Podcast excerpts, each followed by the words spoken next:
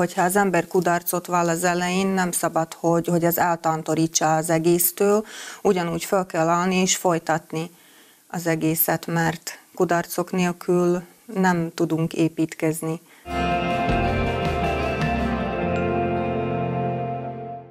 Nagyon sok szeretettel köszöntöm a kedves nézőket. Mai műsorunkban Varga Petra és Magyar Andrea vendégünk. A témánk pedig a női vállalkozók világa. Nagyon sok szeretettel köszöntelek benneteket a stúdióban. Köszönjük a meghívást. Köszönjük szépen, hogy itt lehetünk. Hát akkor a legelején arról lenne érdemes beszélgetni, hogy ti, mint vállalkozók, mire is vállalkoztatok. Azt lehet tudni, hogy itt egy sminkes van a stúdióban, és egy automosó üzemeltetője, de kik vagytok ti valójában? Mit lehet rólatok tudni? Hát tulajdonképpen én ilyen nyolc éve dolgozok a szépségiparban, teljesen véletlenül csöppentem be ebbe a világba, ugyanis mikor ötödikes voltam az egyetemen, akkor csak így véletlenül jött nekem ilyen alkalom, hogy átvehettem egy már úgymond régóta ismert szoláriumot, egy szépségszalont. Tehát nem is terveztem valójában ezt, hogy vállalkozni fogok, bár vállalkozói családban nőttem fel, de így jött magától ez az alkalom, és én kaptam a lehetőség után. Szerencsére támogatott az anyukám is, meg a férjem is benne, voltak helységek, ahova átköltöztethettük ezt a bizonyos, úgymond már beindult szépségszalont, és évről évre bővítettük. Úgy jött minden magától. Ezt lehet tudni egyébként, hogy te mit tanultál, vagy, vagy mint pályalhagyó, mennyire gondolkodtál azon, hogy most ez, ez, ez mennyire lesz kockázatos egy ilyenbe belevágni?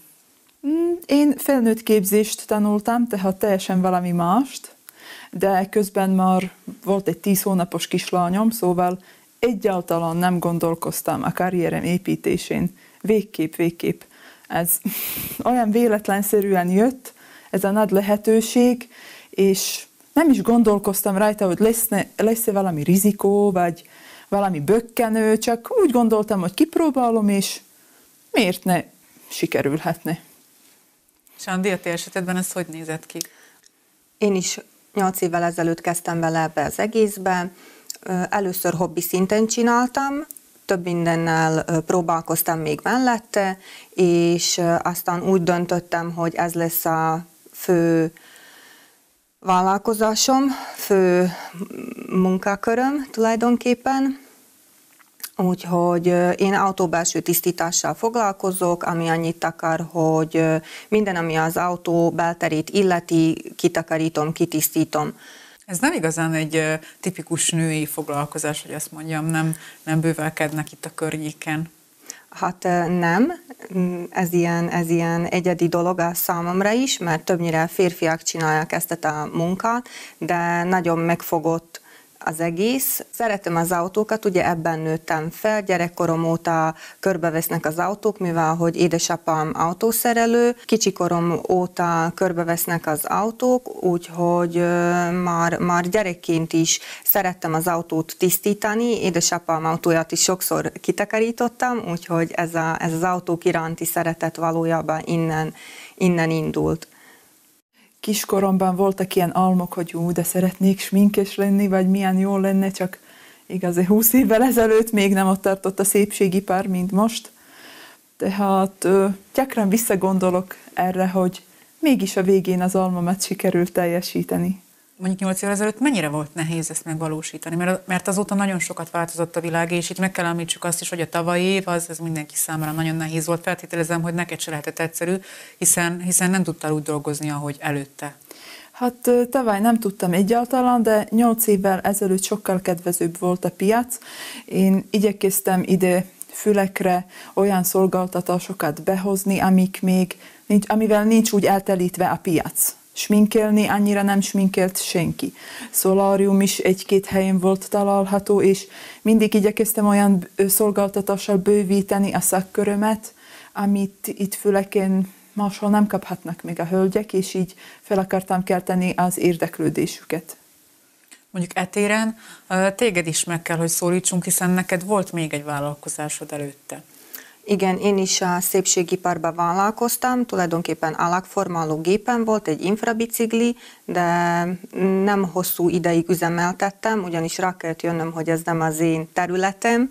Mellette csináltam ugye az autótisztítást is, és hát kellett ez a infrabiciklis dolog nekem, hogy, hogy rájöjjek, hogy valójában az autótisztítás az, ami én nekem a legmegfelelőbb is, és a legjobban szeretem csinálni, és abba teljesedik ki úgy igazán. Ti hogyan látjátok, mi kellett ahhoz, hogy a vállalkozásotok sikeres legyen? Mert azt szerintem azért kijelenthetjük, hogy sikeres, hiszen mind a ketten ebből értek és, és egészen jól megy. Mi, mi kellett ehhez? felépíteni, mondjuk nálad eljutatni az emberekhez magát a tényt, hogy sminkelsz, nyilván az Instagram, Instagramon egy követőbázist esetleg kiépíteni, vagy, vagy mi lehetett ennek a kulcsa?